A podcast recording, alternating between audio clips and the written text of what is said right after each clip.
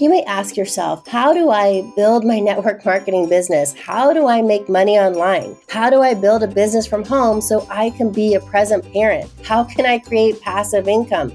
How do I market my business? How do I automate my network marketing business? And as a single parent, the biggest question of all can I really support my children on my own?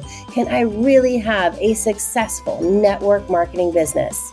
Well, my friend, whether you're a dreamer or you have your network marketing business as a side hustle or you want to grow an empire for you and your family, this is the show for you.